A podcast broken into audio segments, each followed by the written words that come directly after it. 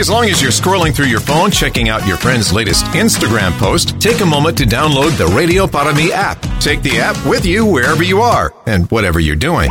Stay updated with top and bottom of the hour news and the latest weather forecast. Plus, you can listen live to local talk shows, nationally syndicated programs, and listen to previous interviews you might have missed, all in crystal clear digital audio. It's called the Radio Para app. Find it in your Google Play or Apple App Store from your friends at News Talk 710 KURV.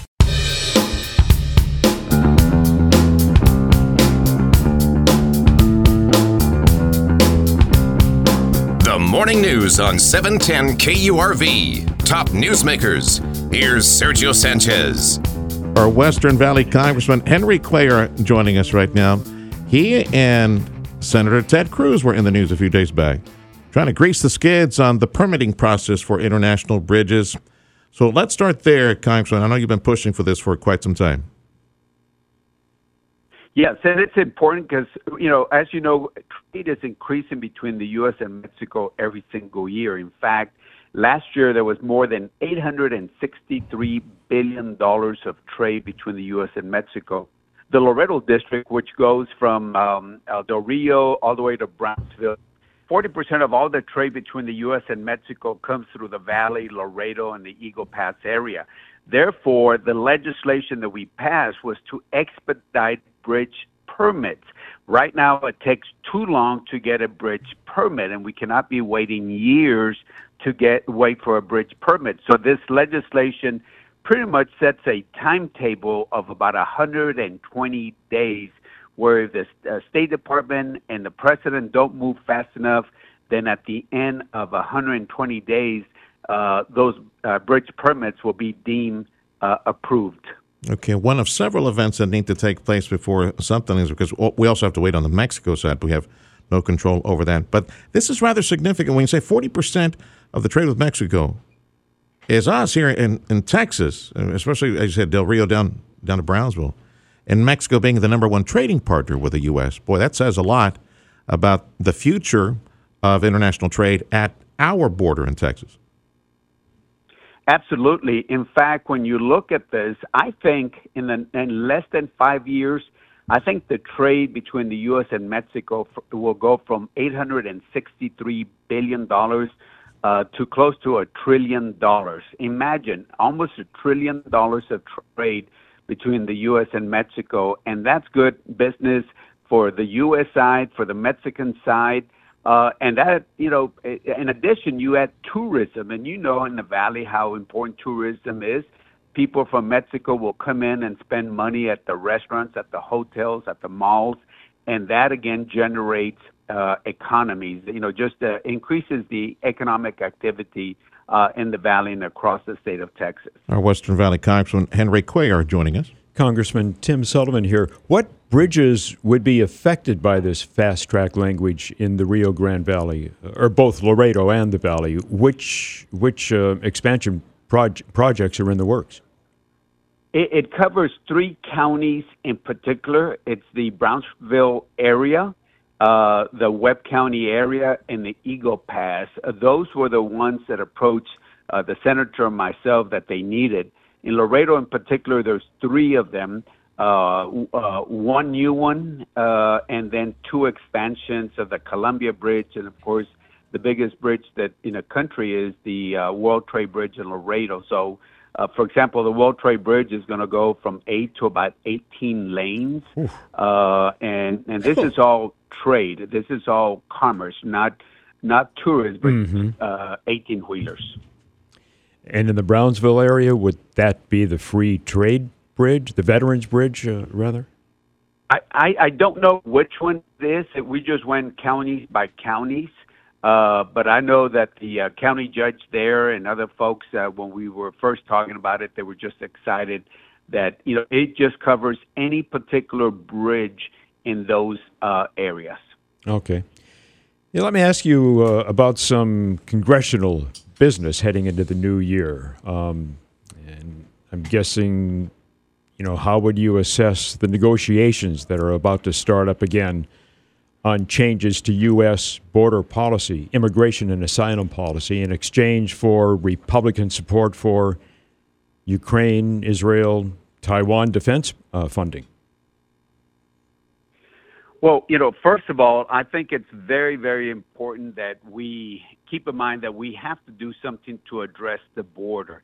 I think right now it's too easy for people to come into the United States and just say asylum, uh, credible fear, and the criteria is so low that um, uh, most of those people will come in, and then when they wait four, five, six years in the future, an immigration judge will reject 87% of those cases. 87% of those cases.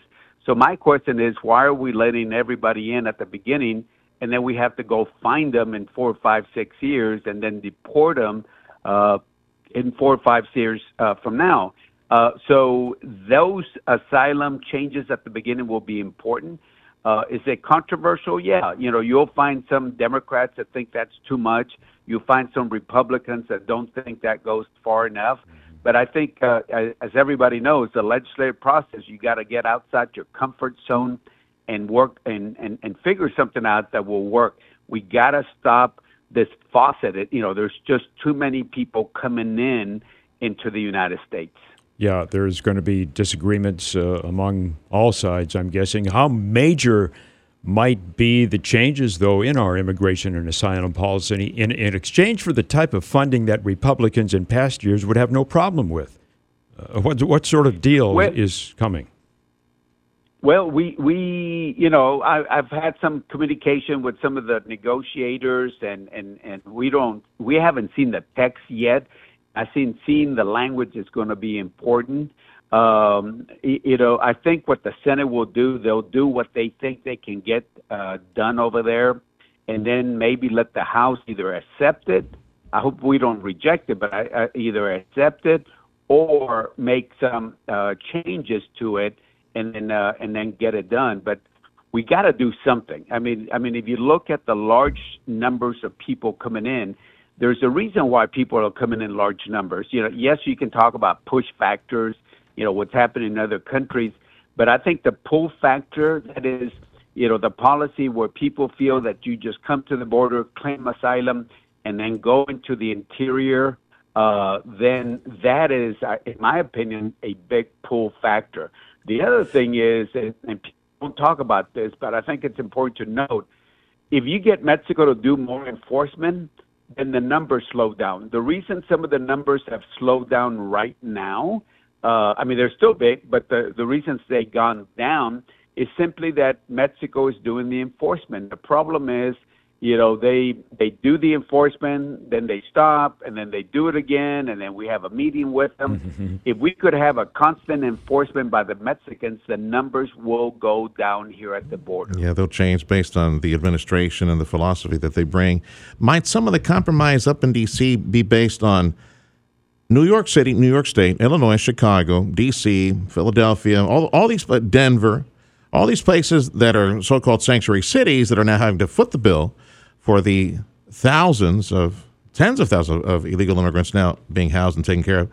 If they get something from Washington funding to help house and you know provide help for these folks, might that be part of the negotiations up in D.C. to, to bring some some of those lawmakers over? Oh yeah, I mean without a doubt that is part of the um, of the agreement. As you know, in the House side, Republicans said zero funding for the food and shelter program. Uh, some of us want to have uh, monies for that. And if you recall, back in 2014, I actually changed the law to get some of the funding, but used to say funding would go to the state of Texas and then to, uh, to at that time it was the Rio Grande Valley that was getting most of the people. That didn't that didn't work going through the state. So in 2017, I, I changed the program where the original amount was $30 million. And it was hard for me to get $30 million to get it to, you know, McAllen and other places up and down the border. And then when New York and Chicago and the other people started complaining, it went from 30 to 100 and it just jumped to 800 yeah, um, million dollars yeah. because those uh, cities started complaining. Yes, sir. Well, thanks for the update, Congressman. Appreciate your time. Our Western Valley Congressman, Henry Cuellar.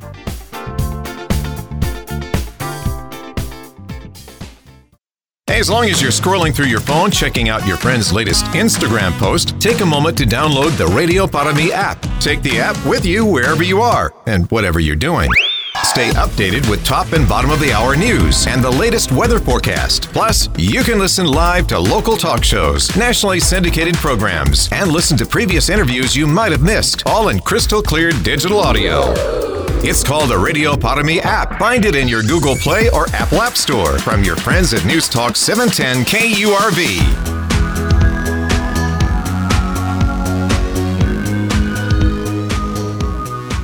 You're listening to the best of the Valley's morning news. Here's Sergio.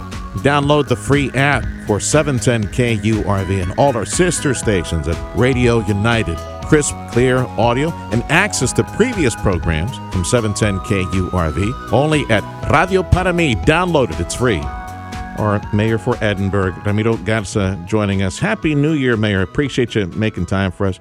So let's do a rewind 2023 I know some of the conversations we had last year. We had some impressive construction numbers. You want to start there, Mayor? What what happened in construction 2023? Sure. Uh, good morning, Sergio. Thank you for having me. Again. Yes, sir. Uh, well, the you know 2023 was uh, uh, a year that you know we didn't think it was going to surpass 2022 based on what happened in 22, but it really did. Uh, we went up uh, over 30 percent in construction. we're 360 million in construction, total construction happened in our city, way above that actually, but that's the latest number I have. Um, and so it, it, construction just continues very strong. Um, a lot of single family home permits, um, a lot of new subdivisions, and a lot of them underway too.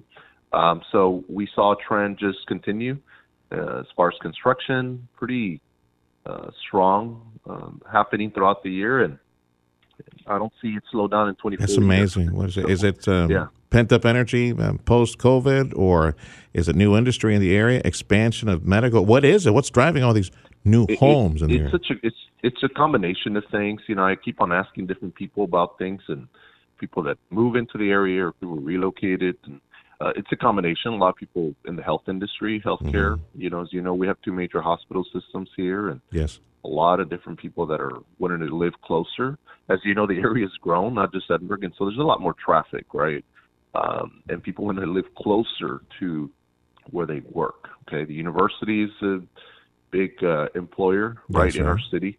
So is a county seat, right? Being the county seat, and, and of course the school district. Can't forget our school district. Uh, ECISD is uh, also employs about five thousand uh, people. So uh, yeah. So anyway, th- all those things add up, and uh, just uh, you know, it, it, we're, we're seeing it continue, but we're keeping an eye on it because from an infrastructure standpoint, that's where our responsibility now comes in, and uh, we've been working really hard on that and making sure we keep up. Edinburg Mayor Ramiro Garza joining us, doing a quick recap 2023 economic year in review for Edinburg, our county seat. Of course, on the medical side, lots of growth. We got that new Driscoll Children's Hospital coming up in the area, and that's creating a lot of medical jobs and the demand for more housing, more homes in the area as well. Uh, on the sales tax collection side, Mayor, how do we do in Edinburg? We got lots of shops, new new stores, new restaurants. What happened in twenty three? So yes, uh, there is uh, there is quite a bit of uh, activity on the sales tax. Uh, it continues. We grew as well on the sales tax front. There is, uh, and, and, that's a combination of things. You know, we do, do see some uh, restaurants, um, some coffee shops that open, a lot of uh, plazas also uh, with this growth you, you know there's a need for neighborhood retail right? Mm-hmm. people that you know they won't need their services closer to where they live and those things. Um, and so you know we did see quite a bit of that and we're going to continue seeing that. Um, but the other thing too on sales tax that it's interesting is because of all this construction um, that uh, impacted as well. I mean you see um, our sales tax go up just you know a lot more people working in construction in our city and so uh, you know, during the day they don't have the time to go sit uh, eat somewhere. they go buy something, pick up, and uh, go back to the work site. And so you're seeing quite a bit of that um, impacted in our sales tax. So that that continues pretty strongly. Uh, the shops at Rio Grande Valley reports that their sales are real strong. The, those stores that are there. Um, so uh, you know we're looking to have it continue with some uh, really uh, good uh, opportunities that come in 24. Do you know if the overall number was able to outpace the national inflation number, which around 3.6, 3.7? Is it north of that for 2023? Do you know? Uh, I do. Give me just a moment. I'll give you the latest number that was sent to me Sure. uh, by the city. So the uh, yes, we were up uh, six percent Okay, yeah. uh, Uh, for for the year. that's pretty good. Yeah. Homes Yeah, uh, ex- six point two expanding. five percent, about thirty six million, the highest ever that we've ever had in sales tax. Do you recall, top of mind, how much you have in reserves at City Hall right now for Edinburg? Oh, top of mind. That's a very good question. Um, but I do know that uh, that we normally keep uh, at least twenty five percent of our overall general fund Yeah. balance. Um, And so I know uh, we we keep that at least. Um, so I would say it's uh, north of 12, 13 million at least. Okay. Uh, but uh, it's probably more when you combine all our funds together.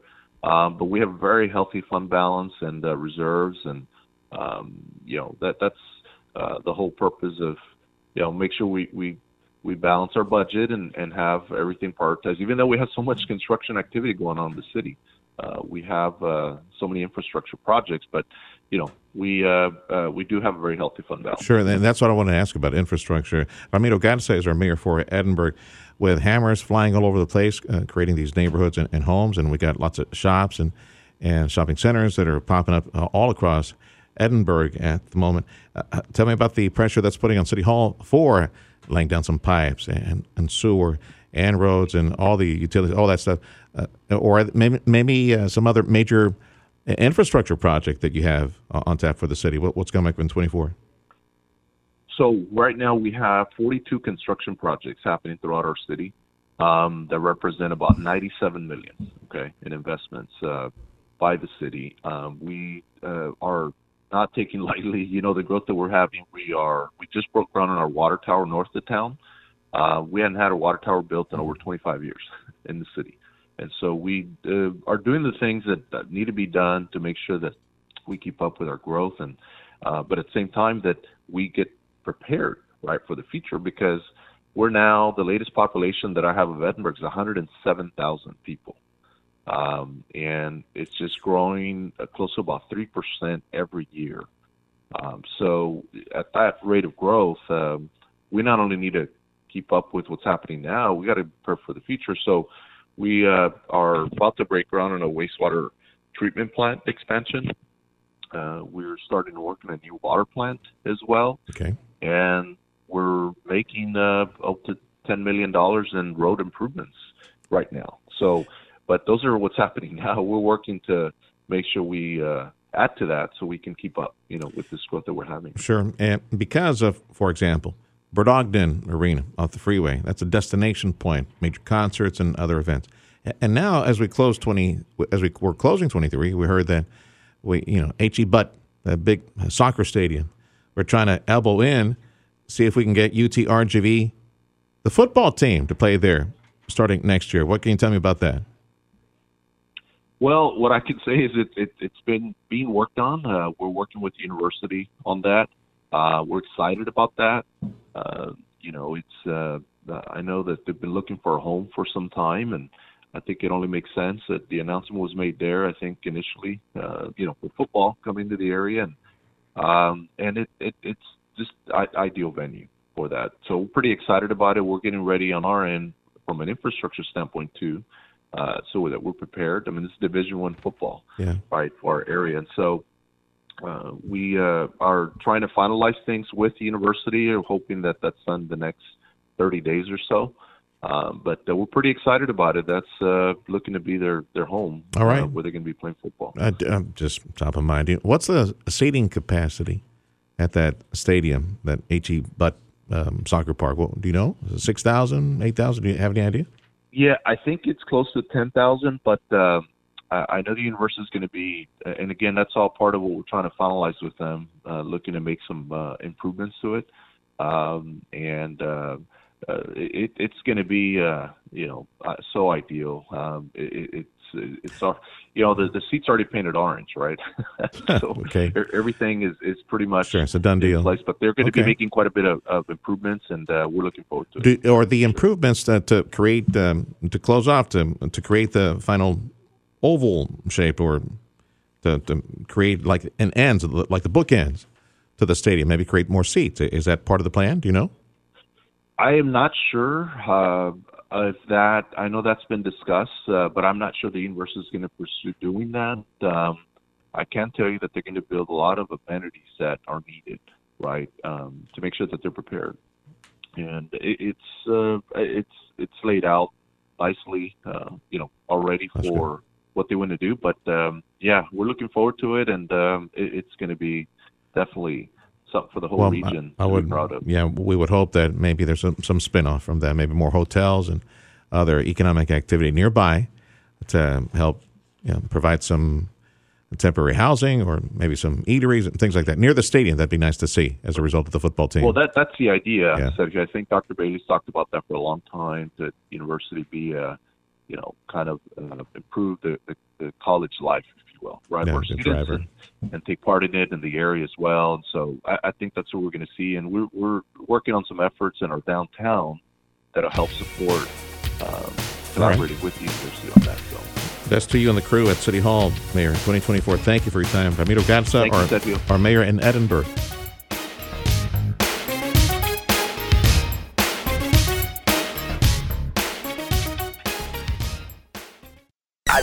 Love show. Hello. Hello. Having our voices heard. That's right. Yeah. You live and you learn. Exactly right. This is our country. Use your heads on this stuff. Bingo. Sick of the talking heads. I agree with you. Talk, talk, talk, talk, talk. Hello. Hello. Yes, I'm here. I'm just listening. Yes. No. Yeah. No. Thanks for taking my call. Yeah. Everyone is so smart. They are so dumb. Who is she to judge? To stand up to do something. The Valley's only news talk station, News Talk 710 KURV.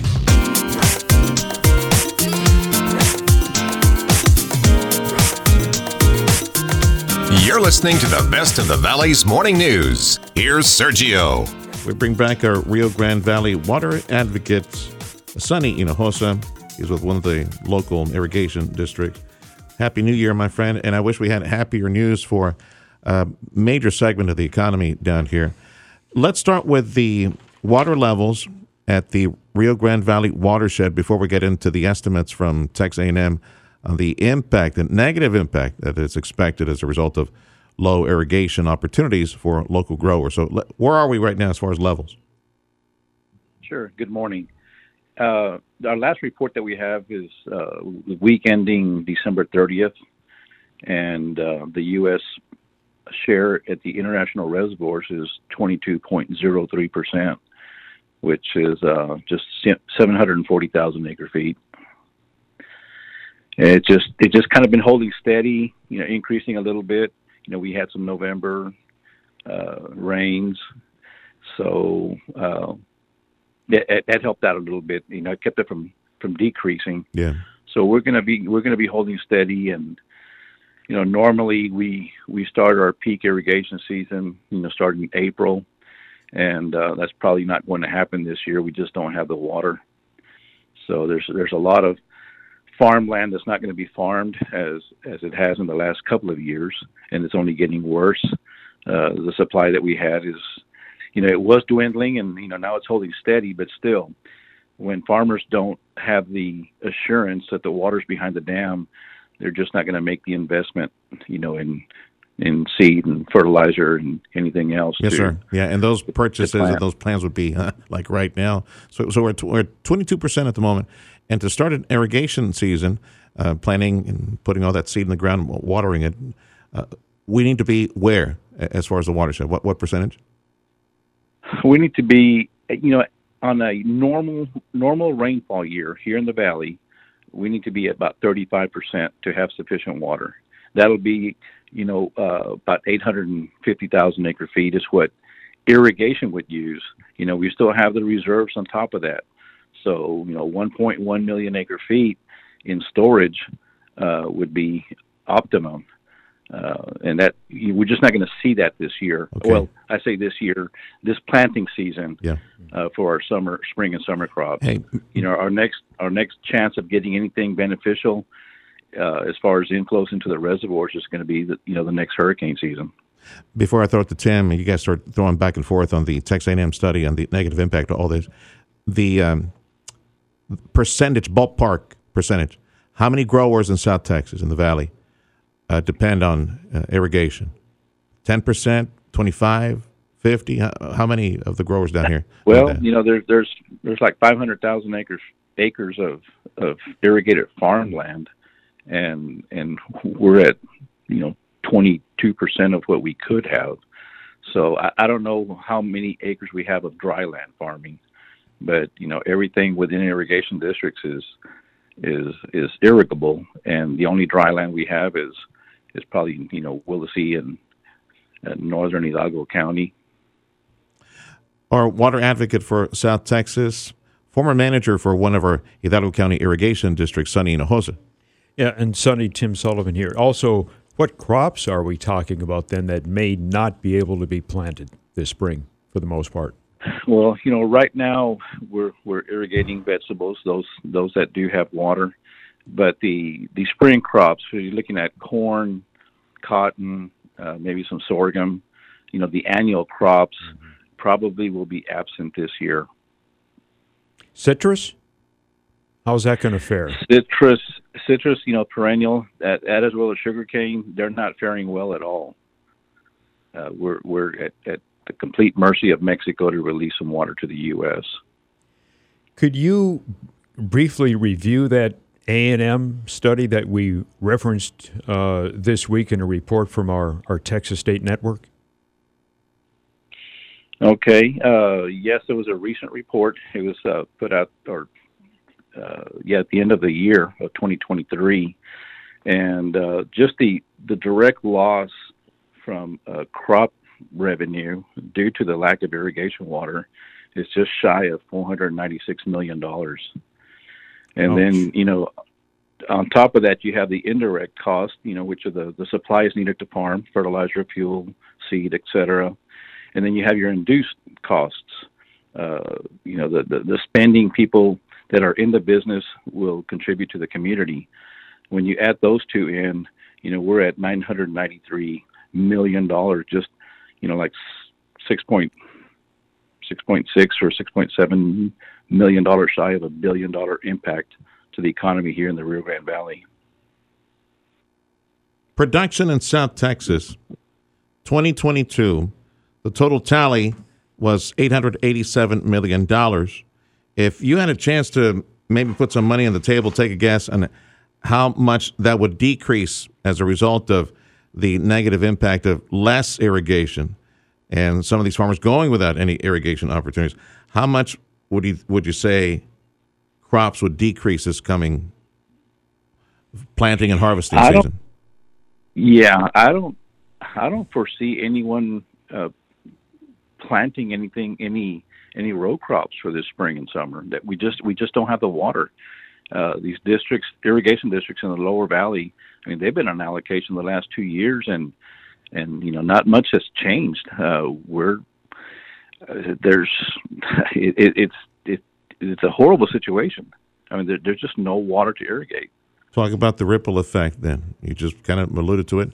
Uh, implement, uh, equipment, seed, other ancillary businesses that depend on the farmers getting a paycheck. And of course, that paycheck being spread in the community because everybody that is in that line of business going to be negatively affected this coming year unless there's a miracle, some big rainmaker, and you get like hundreds of thousands of acre feet of water in the watershed, and all of a sudden we're able to distribute all that water to everybody, and that's not, likely not going to happen anytime soon. So and this year, you know, Probably. everybody else going to be tightening their belts, I, I would imagine.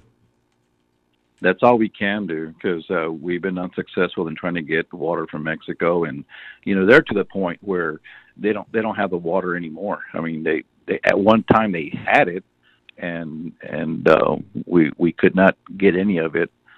Um, you know, there was still that minute that was supposed to have been signed last year, and it didn't get executed by by either country, and that's kind of on hold. Uh, there's some issues, you know, on the Mexican side. So that that was one hope that we had that if that minute got executed, you know, there were some provisions that Mexico could transfer some water in storage, uh, which would have helped. But you know, that doesn't happen anytime soon. Um, you know, farmers are not going to feel comfortable putting seed in the ground, uh, and they're gonna they're gonna accomplish that, you know, late February, early March. So uh, as far as you know, the row crops. Why does Mexico no longer have that water? Uh, they've been using it. Their farmers they- have been They're yeah. Uh, you know, Mexico is behind on their deliveries to the U.S. by 736,000 acre feet. And you got to re- remember that's one third. We only get one third of the flows, so they'd have to have 2.2 million acre feet in storage for us to get our 736,000, and they only have 1.5 in their internal reservoirs. So you know that they they can't they can't deliver they can't provide what they owe to the U.S. At one time they could, but now they don't since they've been they've been using it, and we're holding steady, uh, thankfully, because it's cold and not as sunny as it normally is. But Yeah, the shorter, cooler days, Yeah. the demand isn't All right. there. well, well Sonny, um, thanks for the update, and we'll check in with you in, in, in several days. Our water advocate Yes, for sir. South Texas, one of our managers, former managers for our local irrigation district, Sonny Hinojosa.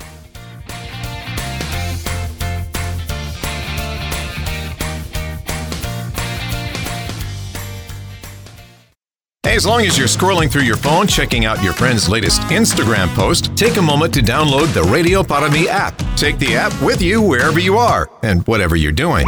Stay updated with top and bottom of the hour news and the latest weather forecast. Plus, you can listen live to local talk shows, nationally syndicated programs, and listen to previous interviews you might have missed, all in crystal clear digital audio.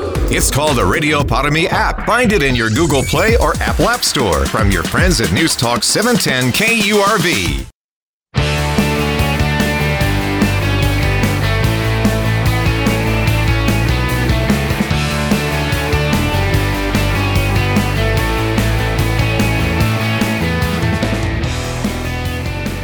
You're listening to the best of the Valley's morning news. Here's Sergio. We say Happy New Year to our friend, Dr. Guy Bailey, President UTRGV. And let's recap some of the news over the past uh, several days. How's your holiday, Dr. B? It's been wonderful. I hope yours has been as well. We've spent it with family and uh, just had a terrific time with all the grandkids. How many do you have, if I, if I could ask? we ha- we have eleven uh, right now, and more on the way. Oh. Did you get to see all of them? Did you get to see all of them during the holiday? Well, w- w- between Thanksgiving and uh, and Christmas, we saw everyone. Yeah, well, you're a busy man doing a lot of shopping for toys uh, during the holiday season. That's right. true. Dr. Guy Bailey, UTRGV president, joining us right now. Let's uh, look at some of the uh, news from the business school first. The master's degree in human resources. Tell me about that. Well, of, of course, as you as you know, every business of any size has an HR director and an HR unit, and uh, what this does is prepare professionals for that, uh, prepare people to be professionals uh, in human resources. Again, there are many federal regu- regulations, state regulations. Uh, it, it's something that requires somebody who has uh, a knowledge of those regulations, but also an ability to to work well with. Remember that you build your workforce through HR, and so uh, and our own HR department is very instrumental in helping us uh, build a workforce. And so we look at it that way as a very positive, not simply a compliance oper- operation, but a way to build a workforce. We want to say congratulations yet again to the UTRGV chess team advancing to the nation's final four. This award-winning program. How does this help with recruitment, Dr. B? Uh, Have you been able to gauge that through the years? You know, it's a they're remarkable. They've done a remarkable job. We're three-time national champions, and it's that in its. Uh, you know, our coach is, I guess, the Nick Saban of uh, chess. But uh, the it, what it does, it gives us a lot of publicity around the country in a high-profile way that uh, uh, that bodes well for academics, and so that's a key thing for us. I mean, when when you're ranked what when all four of your teams are ranked above Harvard, Harvard's A team, well that that that tells you quite a bit about what you're doing. And that says something about your institution. So we think it's been very positive for us. Uh, and of course, many of our kids are international. They come from Europe, from Latin America, Mexico, some from the U.S. too, and so all of that together really is is very the impact is tremendously positive on the institution. Dr. Guy Bailey, President UTRGV, joining us. I understand that during the holidays you receive a supplemental uh, more grant money for an NIH study key uh, to local research um, at the medical school. Tell me about that. Well, we have we have a number. There are several grants there. I assume you're talking about the one in human genetics, but Yes. you could be referring to others as well. And and of course, we we have one of the uh, most important human genetics uh, centers in the country here, and we have more capacity for uh, computation in human genetics than uh, uh, almost anybody else in the country. We're number one or two in that. But what this grant will enable us to do is to get more Valley kids involved in human genetics research nationally. They're concerned about diversifying the workforce in uh, in human genetics, and uh, again, think about how much research. When, you think about medical treatment now, a lot of it involves genetics. We had someone from South Texas uh, a few years ago win a Nobel Prize for genetic uh, uh, uh, cures in cancer, treatments for cancer, and so uh, this is very important as we study diabetes, as we study cancers, uh, to uh, uh, to expand that workforce. And so, what that this is what this grant will enable us to do. Are there opportunities, Dr. Bailey? Because I I know you look at everything from an eagle's perch, but with the amazing economic revolution transformation that we're seeing in the Rio Grande Valley and an opportunity for UTRGV and other colleagues from Texas Southmost, South Texas College, everybody else in the area, Texas State, to pr- provide a pipeline of engineering talent, either AI oriented, it could be on the computer sciences, but with liquefied natural gas setting up shop around here to distribute worldwide from geology sciences to chemical sciences to engineers that could be experts in life sciences and propulsion for SpaceX. Is there a growing synergy between higher education, maybe even public schools with or collegiate high schools, to work with SpaceX, work work with LNG, work with a computer chip manufacturer coming to the area, so that we, our kids, are the ones that provide, are the, are the ones that take advantage of these jobs. There, there, there are opportunities there, and actually, SpaceX has been very good about recruiting UTRGV students. We have a number of engineers there right now, and the woman who headed up the the launch site down there for uh, it was one of our graduates. I think she's still there, and so they've done a great job of recruiting students not only from engineering, but uh, if you look at their human resource department, for instance, uh, they include UTRGV graduates, and so uh, again, it's a very uh, complex, diverse business, and they've done a nice job of recruiting, and, and they've had recruiting events especially for uh, our graduates, and so uh, we're appreciative for what they do. And um, uh, will there be more? Sure, as they expand, and they're expanding rapidly. There are more and more opportunities for students, not just engineering, but elsewhere. But you bring up a really important point. Our fastest growing college at UTRGV is engineering. It's just growing by leaps and bounds. The biggest problem we have is that we don't have enough jobs in the valley. We export way too many engineering graduates. And so, one of the things we want to work with our EDCs across the valley is to bring in more high tech companies that can take advantage of this really fine engineering talent that we're producing. And uh, the LNG will help there. They're, they're just anything that we can bring to the valley in any of these industries. We just it's important for them to understand the workforce that we're producing, and let's don't send that workforce to Houston or Fort Worth Yes, or Yeah. or Austin, but keep it right here in the valley. 10 4. And I got just a couple of minutes left with you. Looking ahead to this year, 2024, key research, um, Yes. m- news from the medical school, or sports programs, or brick and mortar. Uh, what comes to mind?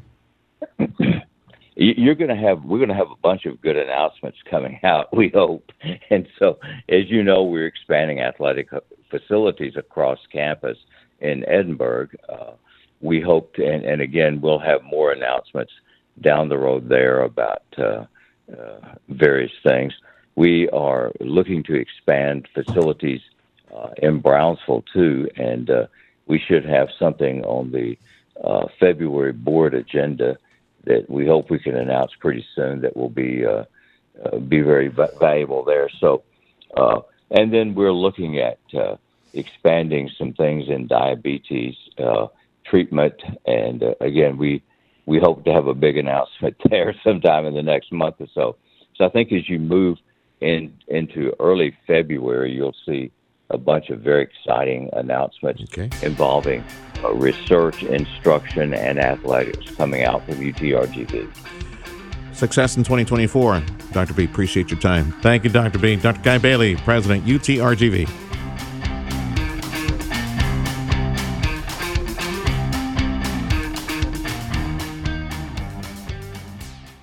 You're always on the go. Obviously, pretty busy. Busy with work. Picking up my kids from school. From work to kids to running errands, your entire day is a hands on, never ending frenzy of activity. Luckily, getting the news is now voice activated. Just say, Alexa, play 710 KURV. I like to know what's going on in my world. I gotta know what's going on in my city. Putting the smart in your smart speaker. I'm getting my news from you and my information. For the latest news and to find out what's happening in rich, clear audio, just say, Alexa, play 710 KURV.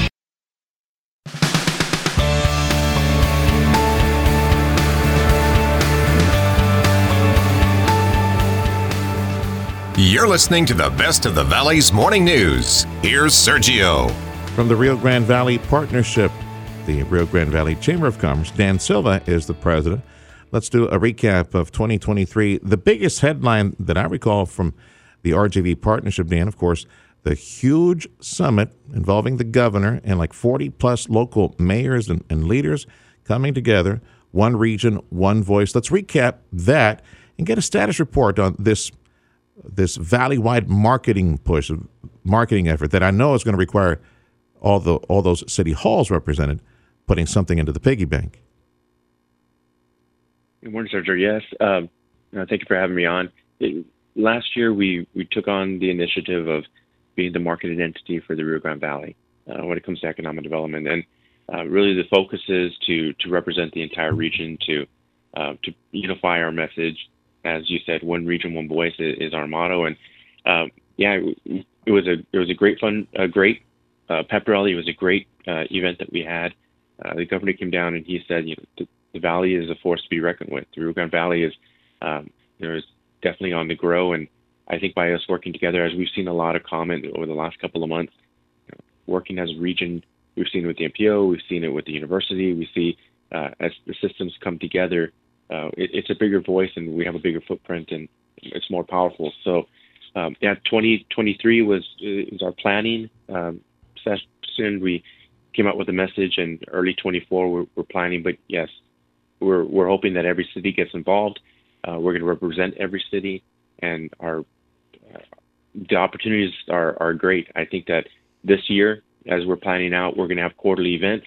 Uh, we'll try to wrap up the year with a, a state of the region to, to talk about 2024, but Okay. really having quarterly events to focus on uh, different sectors, different pillars is what I'm calling them healthcare, economic development, workforce development, and such. Where it matters most, which is cutting a check and putting into the piggy bank the 40 plus entities, the, the cities that were represented there and committed to one region, one voice. Percentage wise, half of them, three fourths of them, H- how many have committed some funding for this big valley wide marketing push? So we're we're coming up with MOU. So we haven't had actual um, in writing contributions, but Okay. uh, we've had about half of the cities uh, make verbal commitments that they're that they're willing to.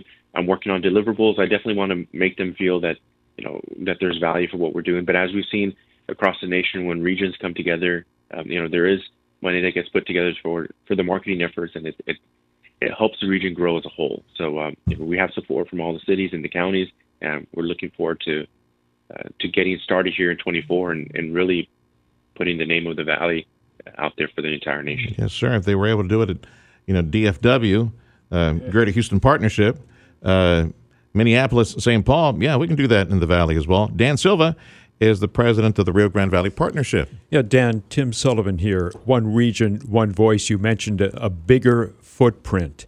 Um, how much of a difference does that make to the types of business and industries that you're trying to attract here when you combine Cameron, Hidalgo, Starr, Willacy counties into one region, get a bigger population uh, and a bigger footprint, as you say? How how much of a difference does it make when you know you're you're trying to go out to uh, market the region to businesses and industries, and then they see all of a sudden the Rio Grande Valley. Wow, that's a million and million and a half people all of a sudden. Morning, Tim. It makes a huge difference. Um, you know, when a city is trying to market themselves, uh, we see it time and time again. We'll, we'll get leads from the governor's office, and you know, and there's large population uh, counts that they're looking for. They, when entities, when businesses are looking to relocate, and they look at a, an organization or a city that's 60, 70, 80,000 in population, 120 in population, it, it, it, doesn't have the same impact as 1.4 bill, 1.4 million people. Uh, you know, and when you put together all of our demographics, looking at our uh, at our education attainment as it's increasing, we look at our uh, our average age. You know, it's still young. Mm-hmm. It really does make a dramatic difference when you're looking at 1.4 million people, and you know, and and all of the resources that we now are able to boast as a region. We talk about our ports, seaports, land ports, maritime ports, airports, and when we're able to com- bring all of those uh, modes of transportation together and market it as as one region, it, it makes a dramatic difference. How much do you mention northern Mexico, uh, Reynosa, Matamoros, all the maquilas the factories down there uh, and, and the workforce there in your marketing effort, the one region, one voice marketing effort? That's going to be an important part of the marketing message as well, because I mean, not only is, is it 1.4 million people on the U.S. side, with the addition of the 1.5 million people from the Mexican side, makes it a huge metroplex. Yeah. You know, the amount of uh, the amount of employees, the, the amount of the population is just is just fantastic when you're when you're looking at a region. You know, to be able to access that that level of, of population is huge, it, and it helps with you know as nearshore has been talked more recently. Um, as we're trying to recruit companies from from China, from Asia, from India, looking at a population count of this size, it makes it a lot more enticing for a company to relocate they're closer to the U.S. Mexico border, and, and it helps us as we're increasing both the Mexican economic growth and the United States growth. Dan Silva is the director of the Rio Grande Valley Partnership, the Rio Grande Valley Chamber. We are reviewing some of the activity in 2023. Of course, the big news from the Chamber. They are tip of the spear, the point entity for marketing the Rio Grande Valley, complementing economic development efforts, the one region, one voice, as Dan mentioned. The valley's a million and a half. Reynosa Matamoros is another million and a half plus, and Monterrey nearby. Before we talk about any international type of marketing, I would imagine make it official or, and put the stamp on that. There's a, been a lot of talk, and I mean, I remember this when I was a reporter, wet behind the ears, 30 years ago, with Bill Summers over there at the partnership and other leaders talking about one metropolitan statistical area using census data and being designated once and for all Brownsville, McAllen, Cameron County, Hidalgo County as one area. Do you see the partnership as being the lead entity in pushing for that over the next several years? Because I suspect when it comes to migration and work patterns every single day, we might be there already. Yes, we are definitely going to be one of the, the proponents, one of the advocates for doing that. We see it with the MPO you know, we used to fight for millions of dollars, and now we're getting access to billions of dollars when it comes to state infrastructure. And it's because we're putting we put our entities together, and, and it's a larger metro that we're fighting for. So yes, I mean having the MSA combined, the MSAs combined, will will do the same thing for us. So it'll give us access to more resource. Uh, it'll, it'll make us a you know a larger entity in any sort of discussion or, or decision when it comes to relocating because like I said, when we pull together all of our assets, and then put the 1.4 million people as uh, as a population for the area, it, it, makes a dramatic difference. Sure. Yeah, we look forward to the quarterly updates and end of year. A summary from leadership in South Texas talking as one entity. It'd be good to hear from them. Of course, we get an update on the one MSA idea later. I got about a minute left with you. Valley Construction, uh, sales tax receipts, any other economic performance numbers that stand out real quick in your mind for 2023 and look at 24? Yeah, so 23 we were we were concerned with the recession. You know, we were concerned with inflation. We were concerned with uh, with things happening in the economy, and and it really hasn't affected us the way that we wanted to. Uh, not the I'm sorry, the way that we thought it was going to. Mm-hmm. We, we've we've had great growth in our in our retail sales. It was interesting. Rio Grande City for the year of 23 was 11% up year over year. Uh, you know, they've had so much growth over in Rio Grande City with all of their, their retailers that have been coming online. And, uh, you know, Mission has had back to back months of 16% increase, which is great. Uh, we're seeing the, the November sales now here uh, with our most recent report in January. And Mercedes, you know, 27% increase for the month of January, which mm-hmm. is our November sales. So you know, sales are uh, are still up. We still have shoppers coming to the area. So and construction permits are increasing. You know, the area is, is definitely prospering. Excellent. And Dan, thank you for the report. Uh, we look forward to many more this year. Dan Silva, he's the leader at the Rio Grande Valley Partnership. This is the only radio station in the Rio Grande Valley for the news and information you need to know. We are News Talk 710 KURV. Discover our Facebook page, 710KURV, also Twitter. I'm Sergio Sanchez, and my email is sergio at KURV.com. Thank you for listening to News Talk 710 KURV.